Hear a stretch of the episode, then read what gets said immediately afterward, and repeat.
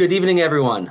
Uh, whether you're joining us from the bright lights of the Big Apple or from the banks of the Kennebec River up the East Coast, we are so glad to have the hundreds of you uh, from Jewish communities around the country join us for our very first Sapir conversation in the evening. We typically do these in the middle of the day. So, for those of you who are newer to the Sapir community, first of all, welcome. Uh, we see you and we're happy to have you here. Sapir is a quarterly journal devoted to conceptualizing ideas for a thriving Jewish future. And our series of virtual conversations, what we're doing right now, is an effort to lift the words off of the page and to unpack some of those ideas with the authors themselves. Today's discussion with two leading rabbinic figures couldn't come at a more important time, especially as Israel enters into its 119th day of war with Hamas. But there's another reason that the timing is important. And it's related to the anniversary of a different time, not too long ago. It was about two years ago.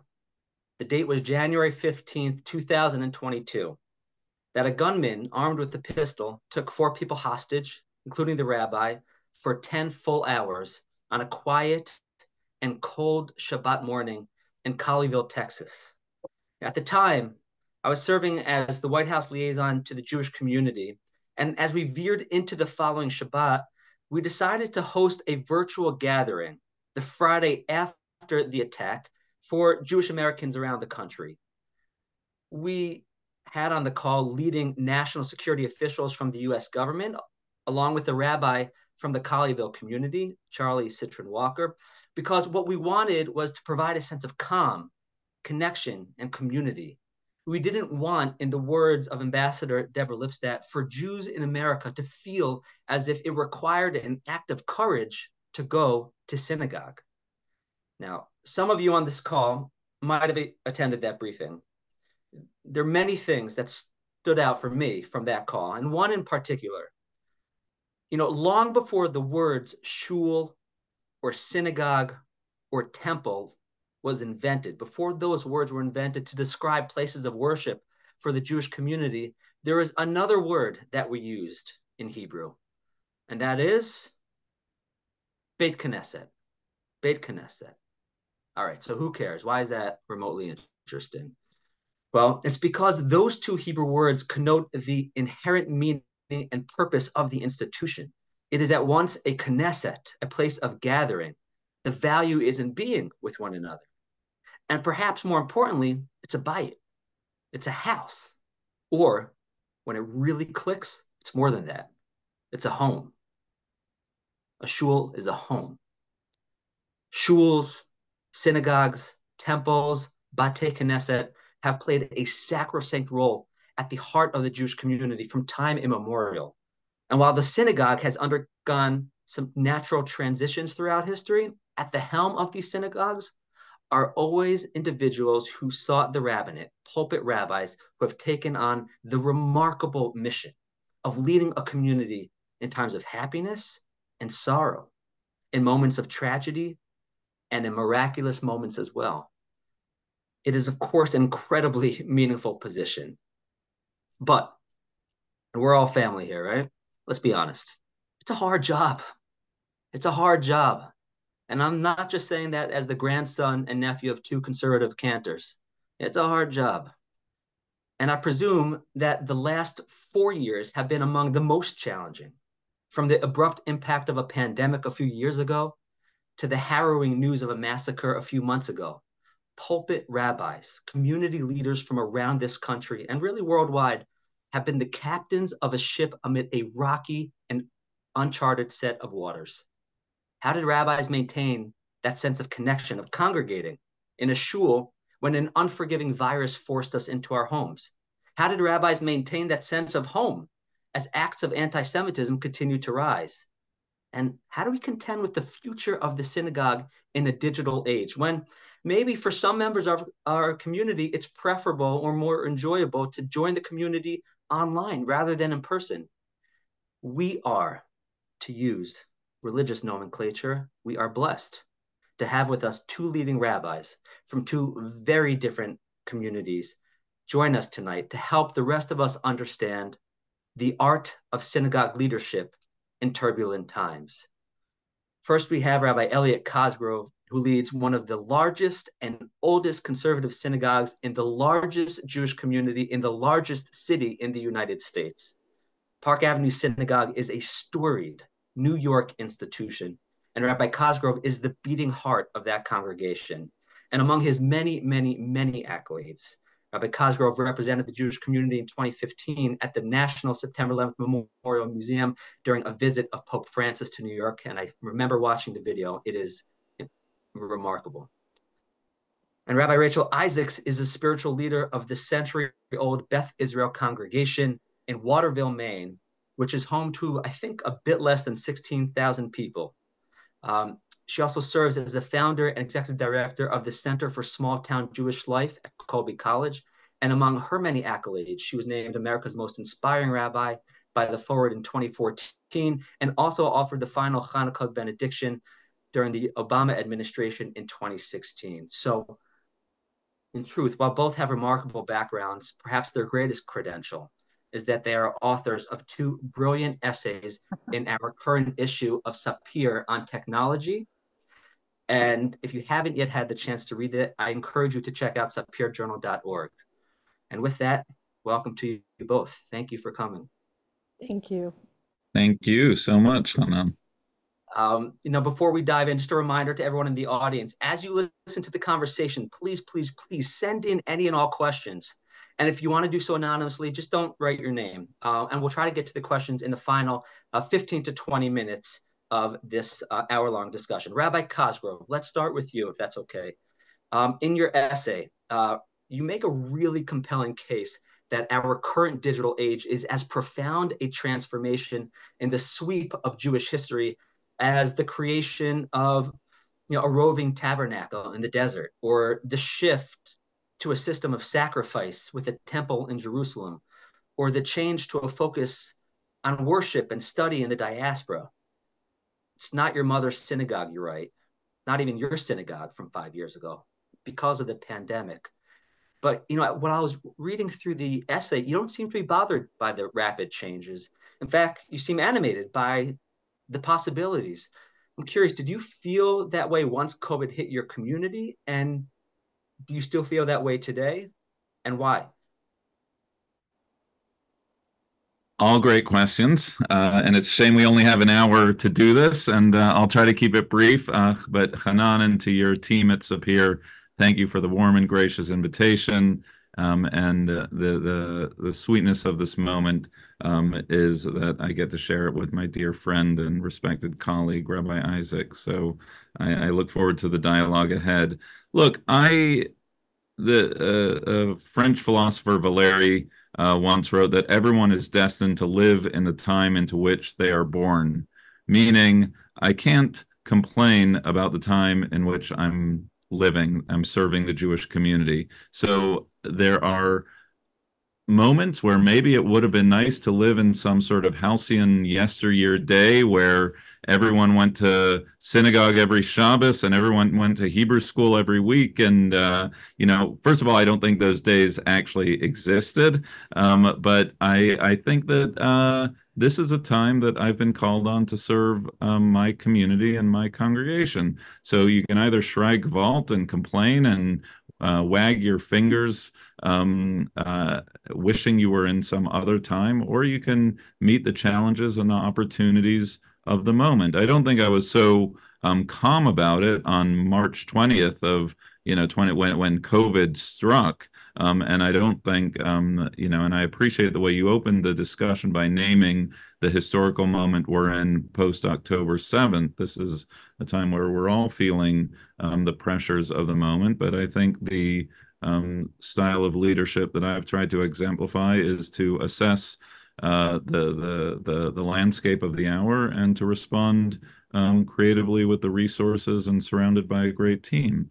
So um, I look, I'm of the opinion uh, that um, COVID was uh, a catalyzing force, an accelerant um, to trends that were already um, taking place, right? The, you know, people were talking about disintermediation long before COVID, the idea that um, the membership patterns of people joining synagogues, um, the manner by which communities, you think of uh, books like Robert Putnam's Bowling Alone. Um, you think about the, the the idea that people are accessing information uh, in um, in uh, on their iPhones.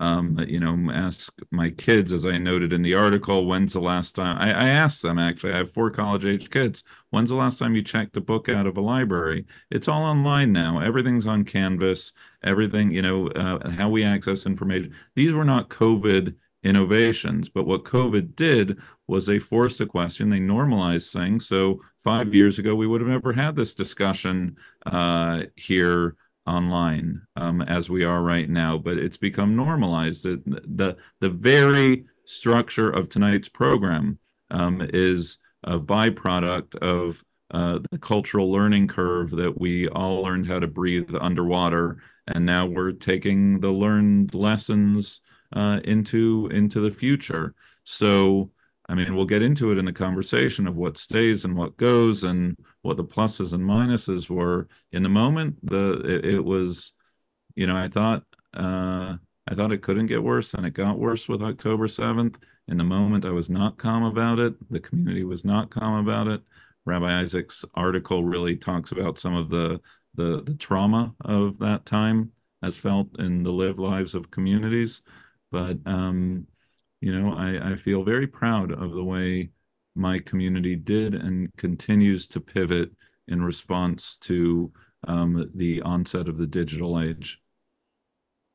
And you've navigated rather quickly. How soon after the pandemic started did you pivot to an um, online platform for your community? So it's an interesting footnote to it, and I don't want to get into the weeds too early on this, but as a conservative rabbi, uh, there were all sorts of discussions um, about whether or not we would Zoom, whether or not we'd not. Park Avenue Synagogue, just as a data point, had already been passively uh, live streaming our services before COVID. Um, it was intended for the homebound uh, senior, um, the grandmother who couldn't fly in for the kids' bar mitzvah, um, from Florida. Um, we had the camera set up. So we had already had the cultural conversation, the halachic conversation of whether we were going to do it. And then we uh, had already a very modest amount of technology in place. Um, so uh, we actually were the first um, we we we didn't miss a beat. There was never a service that we didn't actually have the ability to live stream the service. Uh, and then we obviously invested a lot um, in the technology, and we have an AV team now. And so then it went on to steroids. But the actual moment itself, uh, we we didn't miss a beat. So in other words, the pandemic hit on a Wednesday or Thursday. That Shabbat, you're able to broadcast to communities um, no, more than that. On the on the Shabbat before COVID, we were already broadcasting to communities. That's remarkable. Um, and clearly, you created a foundation uh, with a lot of time prior to. And you know, Rabbi Isaacs, during my extensive research and preparation for tonight, um, I unearthed the surprising fact that Waterville, Maine, is not the Upper East Side. It turns out um, that the challenges and opportunities in a big city are different than the challenges and opportunity in a small town. I think your organization has estimated that what one in eight American Jews live outside of the 12 major metropolitan areas where, you know, most Jews reside.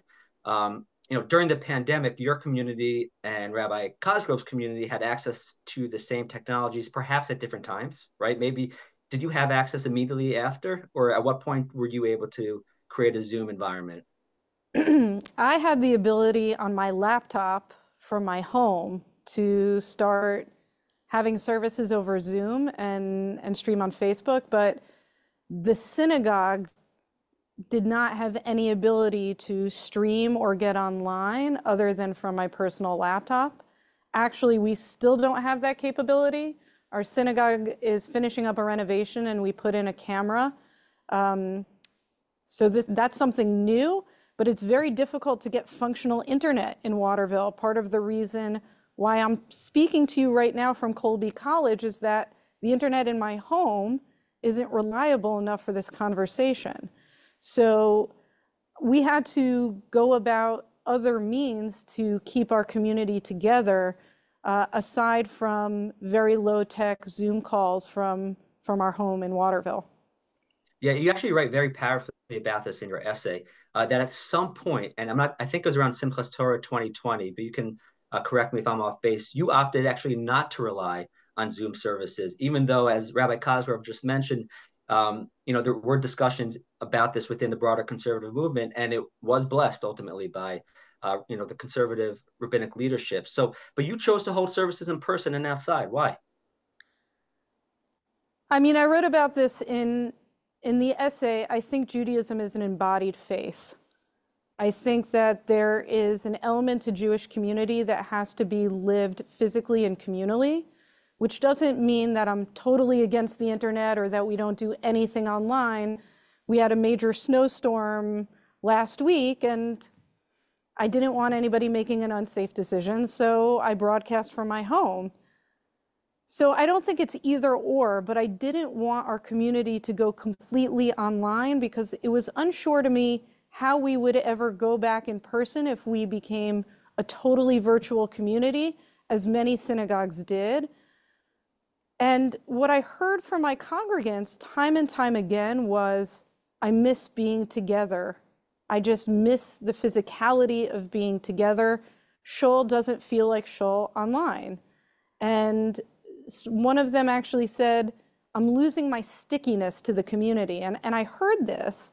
And I also saw my preschool age children start to suffer immediately from their inability to go to school in person they go to, uh, or they went to a preschool called Educare, which is Head Start in Waterville.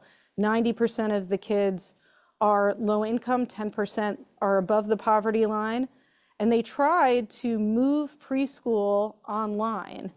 And it, it didn't work. First of all, the teachers didn't know how to use Zoom because a lot of people in Waterville, especially working class people, didn't even have laptops in their in their houses.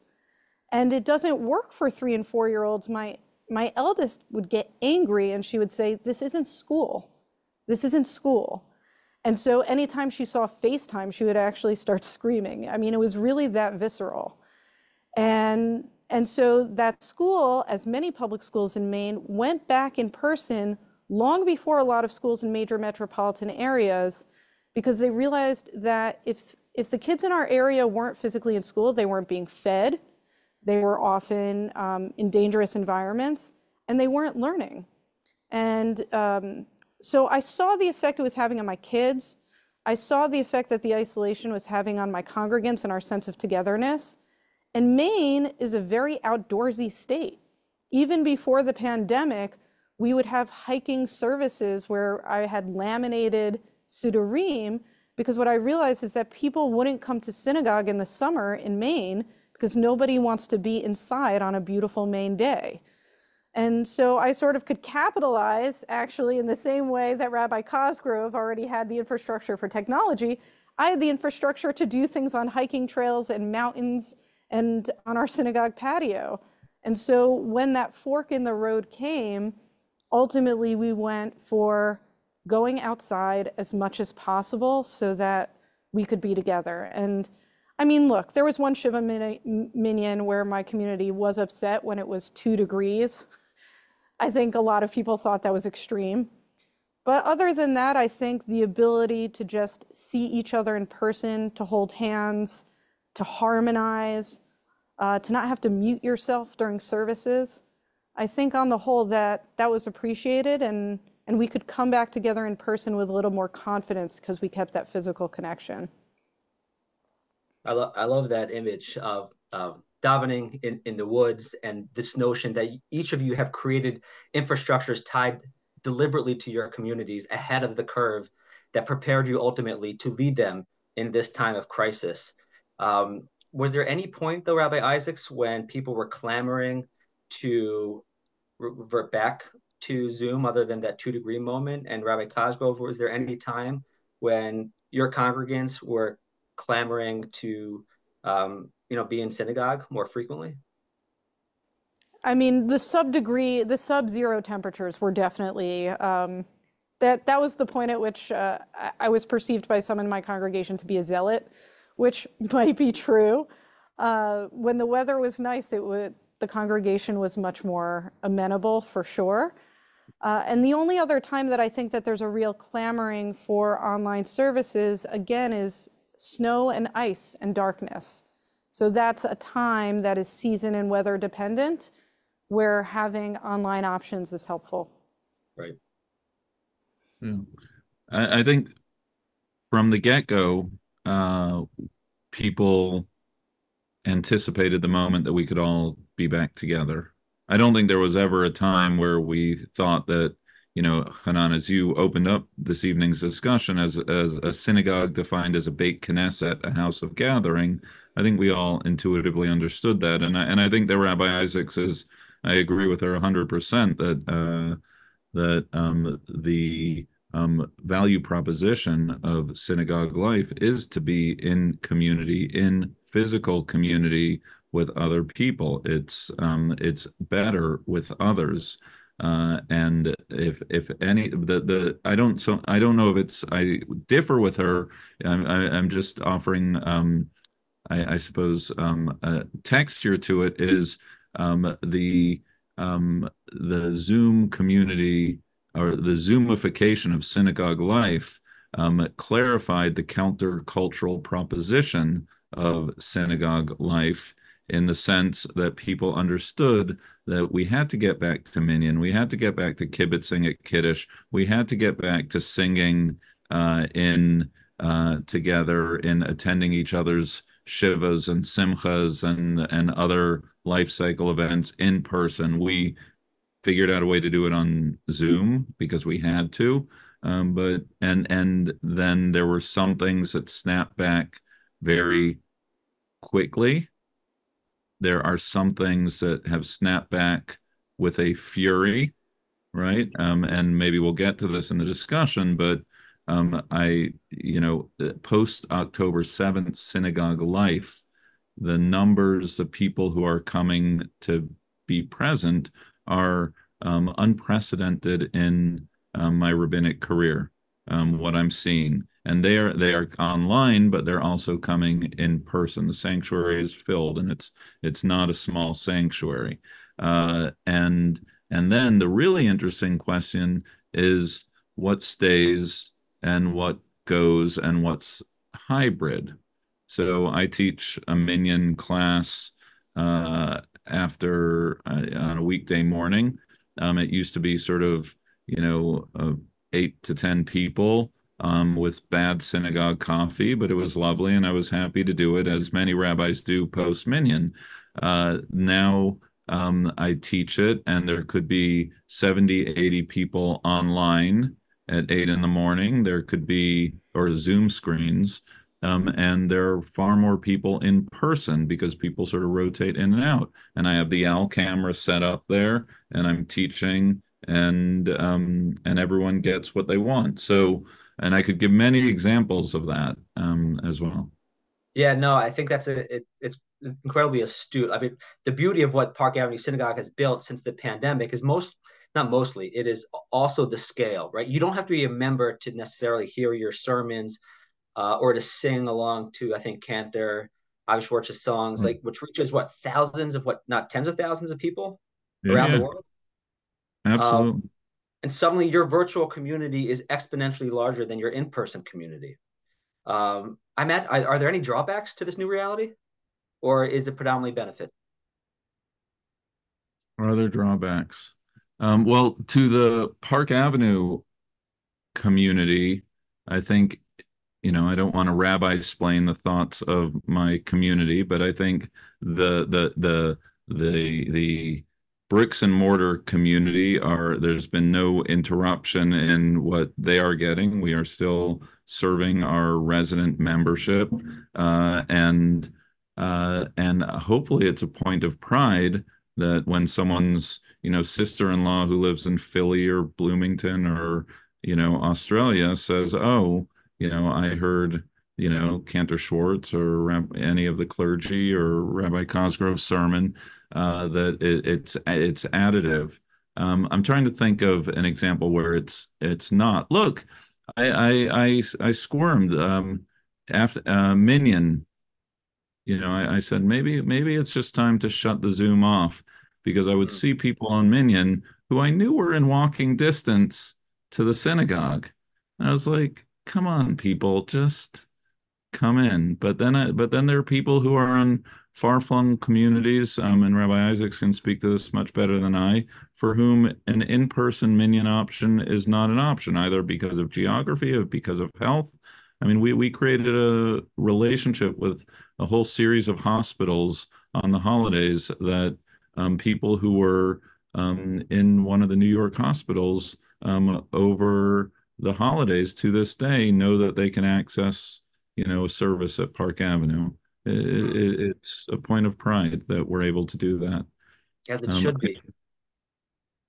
One thing that I might jump in and say is that you know, the two synagogues that I think do streaming the best are Park Avenue Synagogue and Central. Mm-hmm. And I know that both synagogues are attuned to the value that they bring across the country, but also have a concern that in places like Central Maine, for example, a colleague was telling me that she had high holiday services at her synagogue, and she was expecting somebody who came to one of her services to come to the second service.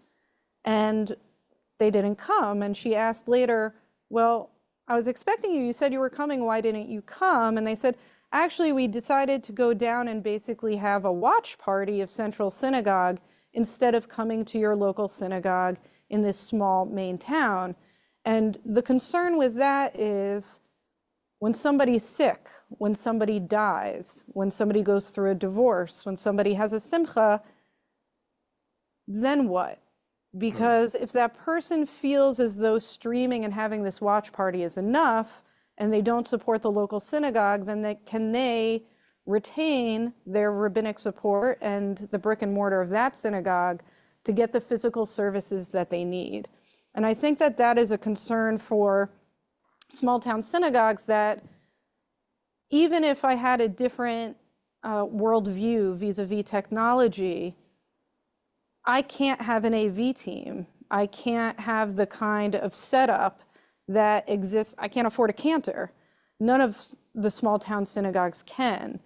And so it, it poses an interesting question for how do we make the most out of providing very high quality, very inspirational Jewish life coming out of, you know, very well resourced inspirational synagogues while also ensuring that small town communities are supported because there are some things, you know, nobody really wants to get their vidui, their final confession over FaceTime, even and and large town clergy can't actually be rabbis to small town Jews across the country. And and somebody does need to officiate at that funeral. So and and name those babies. So I think that there is an upside that many people are inspired by these communities and then will come to their local shuls. And of course, more Torah, more engagement, all the better. But there has to be some sort of balance to ensure that um, the success of a few large synagogues doesn't come uh, at the expense of, of small town communities that, that at least when it comes to a certain type of service or production value, we can't provide. Rabbi Cosgrove, any reactions right? No, and look, the Rabbi Isaacs and I are friends, even though we're calling each other Rabbi and Rabbi. Um, and we've actually talked about the, you know, I have no desire, um, nor I'm sure do the folk at Central and the other synagogues to be the Walmarts of Jewish life and living. And, you know, you know, um, put, you know, I'm I'm a shul person in my bones. I grew up in a synagogue. I've always been connected. I see its effect on people, and um, right, and uh, and synagogues have been struggling long before COVID, um, as people, as I said earlier, change their. So I don't know. Uh, you know, there's anecdotal evidence. Um, you know what the example that Rabbi Isaacs uh, used of the person who sidestepped services to go online, but what are sort of the long-term effects? Are there dis- are people's choices being informed differently, um, knowing that they have an online option? Uh, I don't. Um, I don't know of any data on that. I don't. I don't know. That doesn't mean it's not the case. Um, we, you know, Rabbi Isaacs and I have talked about um, ways that um, large synagogues and small synagogues, urban synagogues and rural synagogues might be able to work together.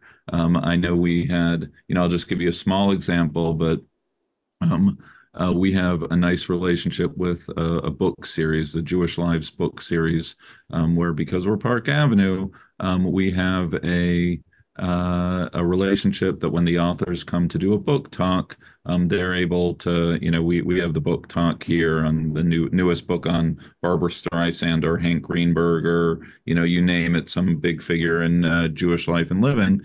And um, what we did was we created a partnership with a bunch of synagogues, and that became a Zoom event that members of that community, kind of like the webinar we're on right now, were able to be in dialogue with the author. Um, you only need one book event, right? Um, and you don't, you know, so that was an example of small communities partnering with um, us that we were able to um, create a sense of of of shared um, purpose. I love that. Listen, um, to the community on this call right now, if there are any particular questions that you want to ask of Rabbi Isaacs and Rabbi Cosgrove, uh, we welcome them. Please insert those questions in the Q&A. We're going to get to 10-7 uh, momentarily. I just want to wrap up uh, with this segment with one particular question. Based on what you both have described, let's say fast forward 16 years. It's now 2040. Are there certain parts of this digital digital reality that you think will stick? And are there certain aspects that you think are healthy or not necessarily healthy for, let's say, the conservative and reform movements in particular? Uh, because the Orthodox movements haven't used this on the Sabbath per se, but they have um, utilized it during the week. Um, and I've seen that, for example, with Daf Yomi shiurs, learning the Gemara on a daily basis. But particularly for conservative and reform movements, 16 years from now, are there certain things that you'd want to expand upon or shift as a result of some of these digital um, innovations? And I open it up to the floor. But yeah, I I, I hope so. I hope so. I, I mean, I think that there's a great book by a colleague of uh, ours uh, named uh, Danny Schiff, which is on Judaism in the digital age.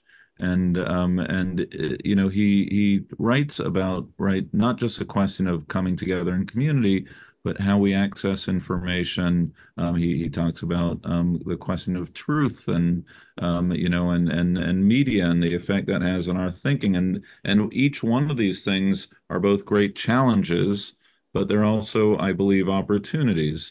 And so the, it's not given at Mount Sinai that thou shalt go to Hebrew school in such and such way, right? If if it's discovered, as is happening in secular education, that there are new modalities of learning um, that can be made available by way right? Why wouldn't we apply that same wisdom to how a kid learns to decode hebrew or you know participate? We we still want everyone together for the israel day parade or whatever it might be right? There's value as rabbi isaac said in being in person. But i you know uh you know and then there'll be challenging moments. I was in a a, a reform synagogue uh, the other month, and they had the words of they were de-sidured. D they had didn't have the prayer book, but the words of whatever the cantor was singing was sort of broadcast on the wall. Um, and I was like, oh, that you know that that gave me pause. I was like, is that cool, or is that um, like one step too far? That's outside of my comfort zone but 15 years from now will you see you know the the words of the prayer you know instead of saying please follow along in the siddur people will just look up i don't know. So wow that is that's a wild thought. And i also never thought of hebrew school as the 11th commandment. I, I don't know if that's good or bad. Um, rabbi isaacs what about for you? A reaction sure. to what rabbi cosgrove said? Before I answer that question, I would be remiss if I didn't say, um, in terms of the relationship that the Center for Small Town Jewish Life has with Park Avenue and Central Synagogue, that both of those synagogues have supported the Center for Small Town Jewish Life in our work to complement much of what they do. So I think that there, um, there can be ongoing conversation, and there's already been really beautiful connections in making sure that the American Jewish ecosystem um, is healthy. So I just want to do a little bit of hakarat tov of, of recognizing the good. Look, Maine is very countercultural. I've always made the joke that every 100 miles you go up north in Maine, you go back another decade. So current events affect us, but I like living in 1997, and thankfully in Waterville, I, I can I can still be here to a certain extent. Um, Maine is a place, especially central and northern Maine, is a place that generations of Jews have gone to to resist modernity. So in the 1970s, there was the Back to the Land movement that is in many ways still the heart and soul of my synagogue at Beth Israel. And what we're seeing right now is another wave of the Back to the Land movement of young Jews in their 20s and 30s that are homesteading and starting up farms, very active in organic farming, in the cannabis industry, in the farm to table movement. And I think that there is a segment of the Jewish community that is, is going to resist a lot of what we see happening vis a vis technology because there's a spiritual desire to return to the land and to live a certain kind of embodied natural life. And, and I'd consider my wife and I part of that. You know, since living in Maine, I grow my own food and I bring it home and Mel, my wife, will pickle it and, and can it and we'll share it with our community. So I think that in rural life, especially for my congregants that live two and a half hours away, I've been using the internet and the phone in order to train kids for B'nai Mitzvah long before um, the pandemic to connect with the snowbirds that go down to Florida. I was doing that long before the pandemic. But I also think Maine and, and rural America, especially people who live intentionally in rural areas, mm.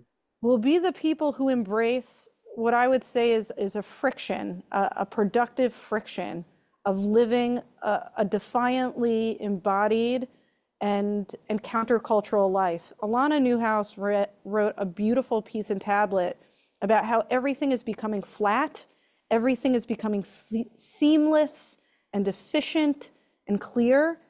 And yet, the more seamless we make the world, the more things actually feel broken and the less functional our society becomes.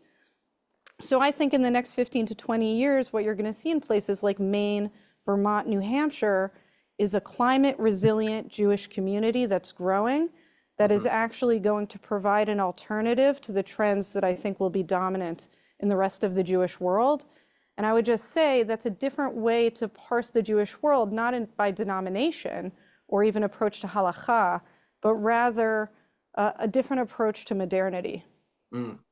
Um, it's yeah, that's um, if you've heard it first, folks, right here. Um, this is what will take place in 2040. It's hard to prognosticate, and there's a challenging question, but I, I appreciate the responses. And in fact, it'll look slightly different in different parts of this country. Uh, ways that'll be emblematic of those communities. But I want to pivot to the. You know, I'm, I'm feeling very I'm feeling very self conscious because the rabbi grows her own. You know, and I like order from Instacart here. I've I no longer even go into the supermarket. I just. uh but you, you got know, some great restaurants, Rabbi Cosgrove, in the neighborhood. That's, so mm, you know that's something. That's not so much. you're not okay. So options for different types of people, different communities. Um, it's been a tough four years, not just because of the pandemic, um, but because um, to get a little bit more serious about what happened on October 7th. And Rabbi Cosgrove, you've been hailed in the Jerusalem Post as having stepped up like few others. In fact, they called you a wartime rabbi and commended you for leading the unprecedented effort, really unprecedented, um, at raising $18 million within a couple of days and two weeks, I should say, after your Yom Kippur appeal. Uh, there was no rest for the weary. And that's probably an understatement. Um, how did you hear about the massacre and what was your immediate reaction? So, um, despite the um, use of technology, I don't use my phone on Shabbat.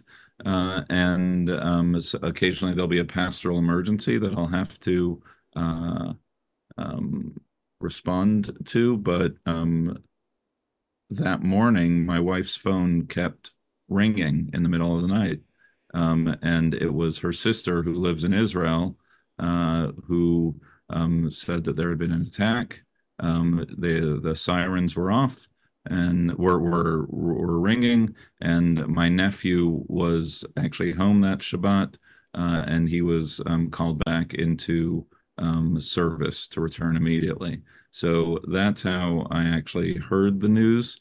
Um, and so, you know, very personal, very deeply felt. And he remains in Gaza um, uh, as, a, as a soldier in the IDF right now. So the, um, you know, the response of the community um, and people use, you know, different terms for it, the Great Awakening, um, our tribal moment, uh, you know, the, an epic defining pre October 8th and uh, October 7th and post October 7th. Um, I, I, think the paradox of October 7th is that both everything changed and nothing changed at the same time, much in the same way, in two totally different things. I'm not creating any, you know, uh, uh, false equivalence here.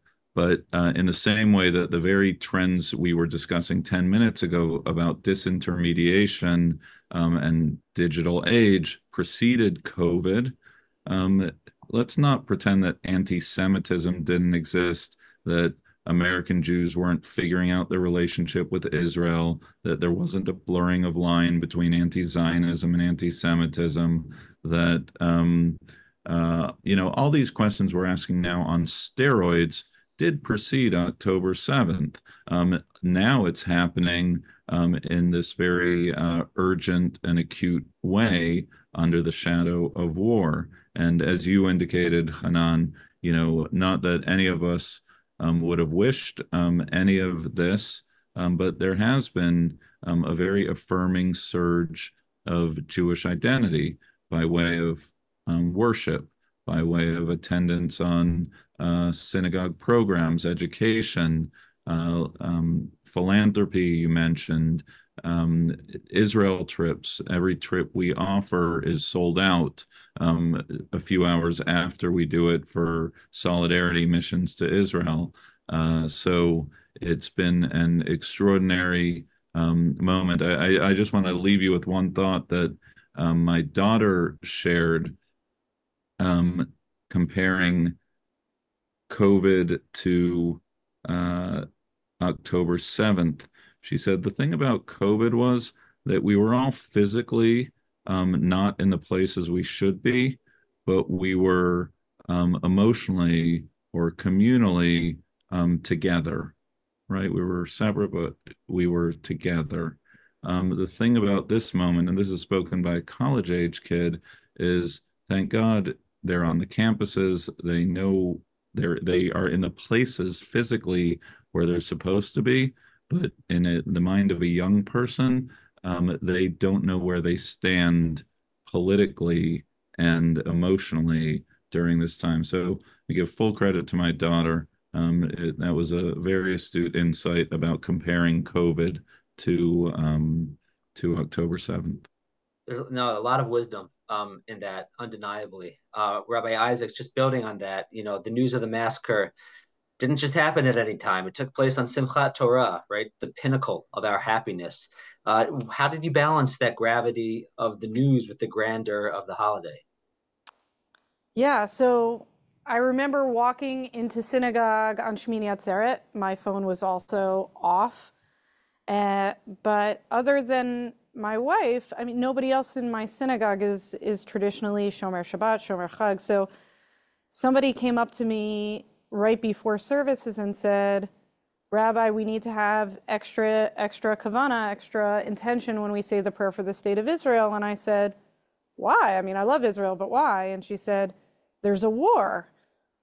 And I said, oh. And I was like, okay. I was like, I've lived in Israel through several wars there have been several wars in my lifetime. I'm like, okay. You know, it just seemed like I know the drill. We'll say the prayer for the soldiers in Israel. I had no idea the magnitude of what had happened.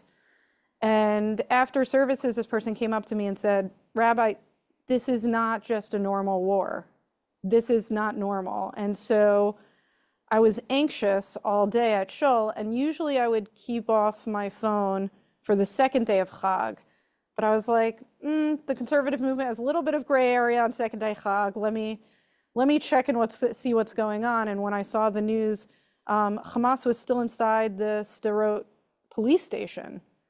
And, you know, I studied abroad at Ben Gurion University in Beersheba. It was one of the most important moments in my life. A lot of my good friends still live in the Negev. And so I know these places very intimately. And I started, I said, I, I just kept on reading more and more. And I was like, oh my gosh, this is not normal. This is extreme. And I knew that it would not be a normal Simchat Torah. And what was interesting when I came into Shul on Simchat Torah, a lot of the Israelis who only come to my synagogue once or twice a year, they were all there. And they were all pale and broken, and they came with their children. And their kids didn't really understand what was going on because they saw their parents in this really shocking anguish. And yet they were excited about the candy and the flags. And I had invited my daughter's Girl Scout troop to join us for that Simchat Torah. And so we had this Waterville Girl Scout troop, my congregation, some Hillel students, and these, these Israeli American parts of my community. And it was extraordinarily difficult because you could tell we needed to name what happened. We needed to say extra prayers for Israel. We needed to name it. And on the other hand, it seemed as though the people in the most pain also needed me to cultivate a certain amount of joy. And so there was this interesting, I would alternate back and forth between building that sense of joy, asking God, you know, the, the liturgy of, of asking God to redeem us and to save us took on a very, very different um, tone. And even though I have a very politically diverse congregation, I'm in a college town, I have college students that are members of my community. You know, we handed out Israeli flags in addition to our Simchat Torah flags because it was so important that we made a statement and that we connected in whatever way we could, even though Waterville, Maine really does feel like the edge of civilization.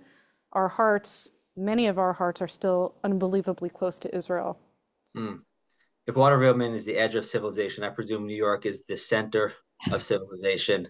Um, and listen, both of your community contains multitudes, um, as you point out. And I want to pivot to some of the questions that have come through. Sheila Zellinger asks, um, and uh, Rabbi Cosgrove, maybe you'll take this first. In light of October 7th, how direct have you been with your congregation about your views about Hamas, the Palestinians, ceasefire, etc.?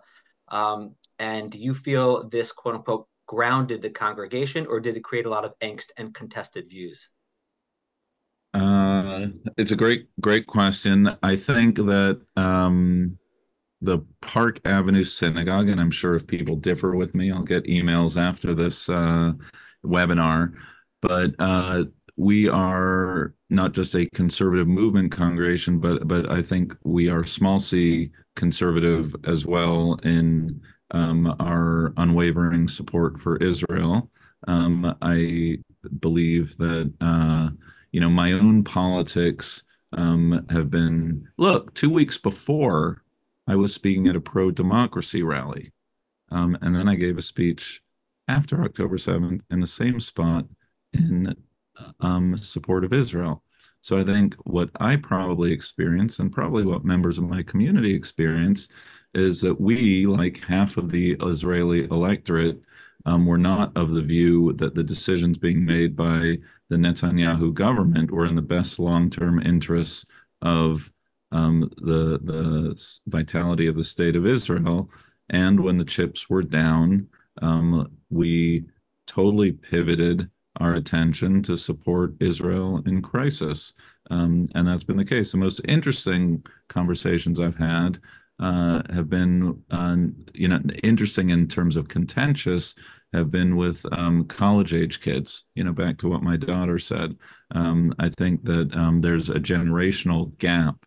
So um, right now, um, and whether that's a reflection of who's consuming what information, be it on social media or elsewhere, um, a certain uh, progressive politic that you know anyone under 25 might have that anyone over 20 right there are all sorts of theories about why that is um, but you know my my community is um, firmly uh, in the um, you know get our hostages back israel has every right to self-defense and self-determination uh, and whereas people might quibble um, over tactics i think in sort of uh, the support for Israel, it's it's unwavering. Um, I, and I do want to say though that I, I don't believe, um, you know, you know the the idea of thought police and otherwise is, is something that does scare me. I think the great challenge of the Jewish community is um, how to house um, a diversity of views um, when it comes to Israel, when it comes to Jewish identity, um, and and beyond. I want to build on that, uh, Rabbi Cosgrove. For for you, Rabbi Isaacs, Joel Levy asks, would the rabbis comment on the recent article in the New York Times Magazine about the generational rift in the Jewish community that has been made even more prominent since October 7th? Rabbi uh, Isaacs, because you're in a college town, to what extent do you see that? And the support that you saw in the days after the attack, has that adjusted or that shifted in the last 118 days since uh, the war began with, uh, with Hamas incursion? Um, would there still be flags, Israeli flags, flown, you know, in your community, or is that, you know, less the case? I think it's an excellent question. I serve, even though I'm in a small town, I serve many very diverse communities, and and that was true before October 7th. Um, with among the Colby faculty, you'll see the full range of political approaches to Israel from, you know, very staunchly anti-Zionist to progressive Zionist to staunchly and, and firmly Zionist. Among the college students, you also see a similar spread. Even though it's not 100% true, what I have noticed is that there's a gender divide often on my campus, um, that often uh, the young men and the athletes tend to be more pro-Israel. The women tend to be more progressive and Israel skeptical, although there are definitely exceptions. The other thing that's really interesting that I've noticed about generation is that there are so many ways you can cross-cut the Jewish community. And one of the clearest ways that I see the community cut isn't just by generation, but by class. So the kids who are raised at Beth Israel congregation in working class families, I think the children of faculty are different, but the ones who are raised in working class families are much more attached to Israel and much less conflicted about their Jewish identities than some of the wealthier students at Colby. And I've noticed this for years. I think that the students who come from more working class backgrounds come from more politically conservative families in general and they don't have this discomfort with their privilege because they don't have very much. And so they don't link their Jewish identities with a sense of privilege or a sense of whiteness in the same way that my students who come from wealthier areas do. And when I brought my congregation to Israel, which was a very interesting experience, I brought some of the kids from my Hebrew school with me I had to fundraise to make sure that nobody was turned away from lack of ability to pay. The connection that they felt to Israel was so intense because they grew up so isolated as Jews that when they got to experience a Shabbat in a city full of Jews, it was so transformational for them. Much more so even for I was raised in, on the Jersey Shore, right? I grew up in a town that was 50% Jewish. Like I was raised in a Zionist family. I love Israel very much, but I know what it's like for my public school to be canceled on Shabbat, or on high holidays rather. I know what it's like at the public school cafeteria I grew up in, they served matzah pizza over Passover. When I tell that to the kids in my congregation, they can't imagine it. And so when they went to Israel, it just affected them so deeply that there's a place they get to be normal. And they it also to see a big working class Jewish community. Israel is where you have working class and poor Jews in large numbers, you know, and so it's very resonant in that way. And the last thing that I'll say is when a few of the kids raised in my community went to college, I had conversations with them before they went and, and they would come back to Shul. And I said to them, Have you heard this narrative on your campus that Jewish donors somehow control the media or narratives about Israel, and that there's something nefarious about how the Jewish community uses its power to quell dissent about the Israeli Palestinian conflict or to, to sort of manipulate greater uh, experiences that you're having on your campus. And they said to me, Yeah, we have heard that. It's so weird. You know, they, they just can't believe it because it does not resonate with their experience of growing up in a small town in Maine. Whereas my Colby students, they are acutely aware of those narratives and they're willing to, to consider them more resonant than the working class kids in Waterville. So I think it's important for us not to just look at, at generation and geography, but also to issues of class, because that really does affect one's connection to Israel. I want to be, there's so much to unpack in that. Um, both of your comments, I'm mindful that we are almost at time.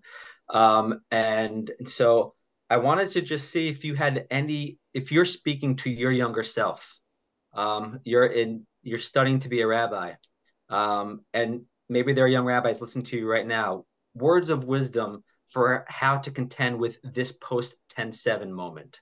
Something you would have wanted to hear if you were um, sitting in the classroom chair about what it means to assert rabbinic leadership in tumultuous times, whether it's a, during a pandemic, whether it's during, you know, as a result of an uptick in anti-Semitism or as a result of a massacre in, in the Jewish state. What would you want them to hear?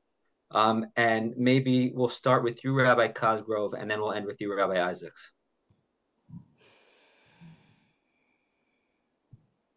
Look, if there is a young person contemplating rabbinical school or in rabbinical school, making sense of this moment, uh, then you should know that I have the best job in the world, and Rabbi Isaacs has the best job in the world. Um, and that whereas we um, none of us no human being would choose the challenges of this post october 7th moment uh, to be able to comfort a community to shepherd a community to um, speak to the issues of the day um, to insist that our judaism not be defined by the anti-semites but rather to create a joyful um, uh, uh, dynamic um, and textured uh, connection to the tradition. Um, I can't think of a better way to spend my life. I love that, Rabbi Cosgrove, and it, it reminds me of um, I got to spend two years at HUC before I went to JTS. So I got the best of both worlds of reform and conservative training. And one of my teachers, it was a guest rabbi actually that came to talk about his life in the rabbinate. And he said, you know, sometimes rabbis will come in the middle or the end of their career and they'll give you a story about their rabbinate that's very sort of expresses the pain and the trouble of, of a rabbinic life. And he said, but I also want you to, to hear what I'm about to say to you. He said, being a rabbi is the best job in the world because you get paid to do mitzvahs. And I think about that all the time. I wake up and I get paid to do mitzvahs, right? And, and I work in an area where most of my daughter's friends' parents work at paper mills if they're not working at Colby College. And I get paid to do mitzvahs and teach Hebrew. I feel unbelievably blessed uh, to do this work. And the other thing that I would say is I know that there's a lot of reticence to go into the rabbinate in general and to go into congregational life. But I feel like my work as a rabbi isn't just about serving the Jewish people that I love very much. I, I think being born a Jew um, was the greatest gift that God ever gave me. But I also think that Judaism has something to give the rest of the world that it desperately needs, namely, what it is to live a life of virtue while still maintaining enough space for discourse and debate across lines of difference that ennoble us, that create a clearer sense of truth, and that provide solutions for a world that needs them.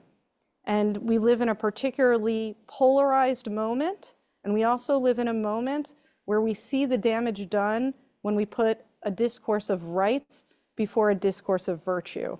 And one of the things that I love about Judaism is that we are a virtue based community, and we don't have to choose between being a virtue based community and drawing people together under a single roof to debate and to engage so that we can make each other better and get a clearer sense of a better path forward.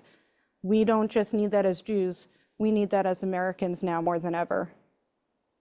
Well, let me just wrap with something you often hear in the synagogue, and that is amen. Amen to everything you both said. Amen to everything you both said. I think, you know, in times of crisis, commu- people need a few things. They need community to be able to gather together, they need content, they need words of wisdom, they need conviction, right? An assertion of confidence. And sometimes they need charity, really to give of oneself, either through financial resources or other means.